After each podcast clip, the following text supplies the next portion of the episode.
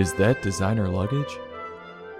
Welcome to another episode of This Goose is Cooked, where we review books intended for our future generations.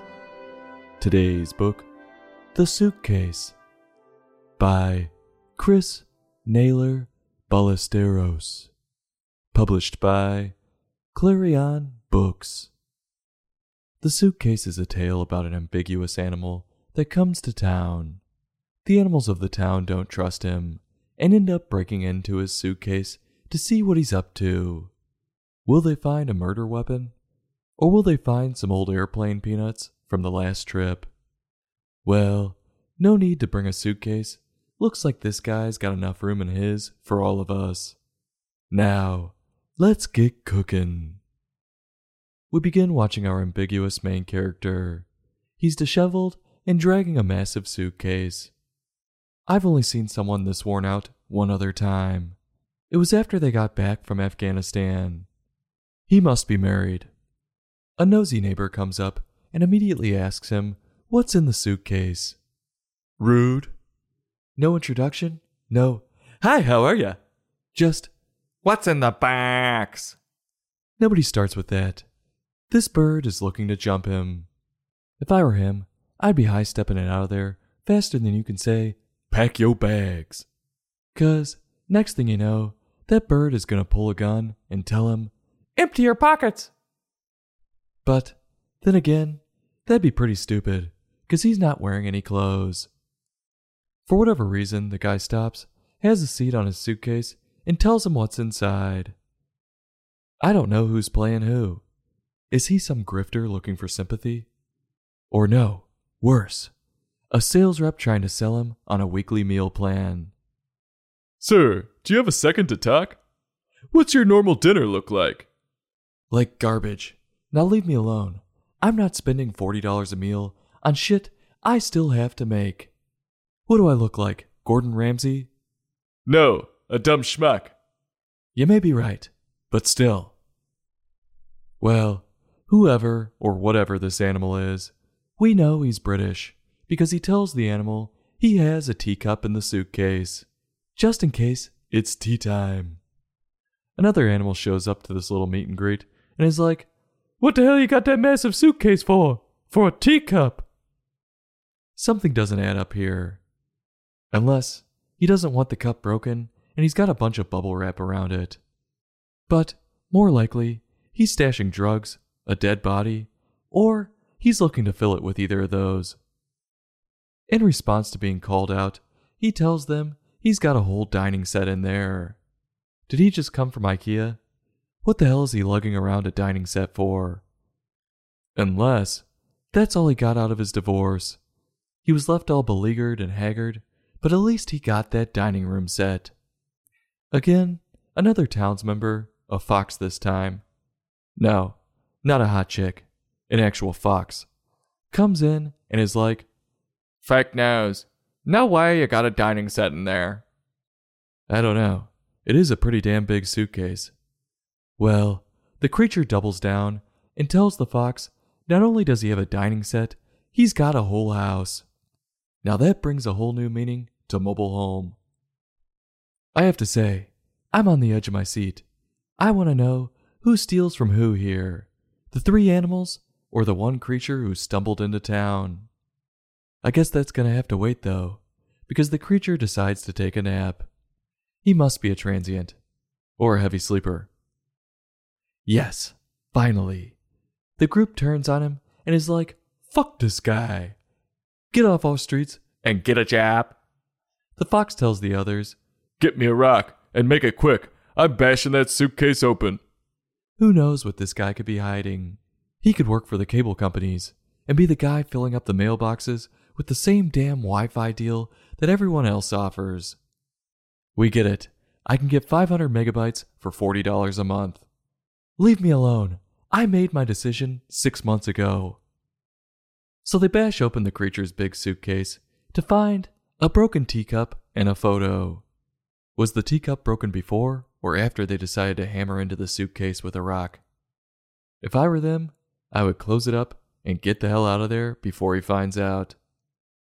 Quote Meanwhile, the sleeping stranger dreamed about running away and hiding, about climbing over mountains, dot dot dot, dot dot dot, and swimming across deep waters.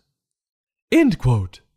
Maybe he would have had an easier time running away if he wasn't lugging around such a big suitcase. Should have packed lighter. Well, he wakes up from his slumber and we get this interaction. Quote, I'm sorry I broke your suitcase. We fixed it the best we could. And we've been busy while you were sleeping. We hope you like it. Thank you. It's dot dot dot. It's perfect. There's just one tiny problem. Dot dot dot. End quote. You destroyed my antique teacup worth thousands of dollars. By trying to fix it, you actually made it worse. He doesn't actually say that. The story ends on him telling them they need more cups for a spot of tea. And we can see the photo is of only him at his old place. And now there's a new photo with all of his friends. So you're telling me he packed a big suitcase with just a broken teacup and a photo of himself? Why not just pocket it? He would have been able to travel a bit lighter and gotten a bit farther, don't you think? But seriously, besides the fact he was dragging around an empty suitcase like a three year old going on vacation with his family, and his parents give him a backpack with only a band aid and a toy car in it, the picture is just of him. Does he know how vain that looks?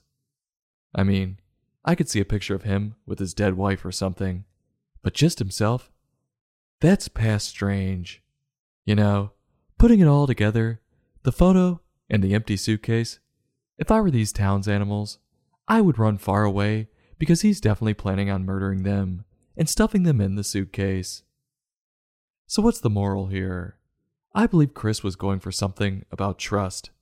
But honestly, both sides had no reason to trust one another, and after the whole story, they still don't. I mean, one guy shows up all beat up with an empty suitcase, which you don't do unless you're planning on stealing something, and then he proceeds to sleep in the street. That's not a guy you want around your town.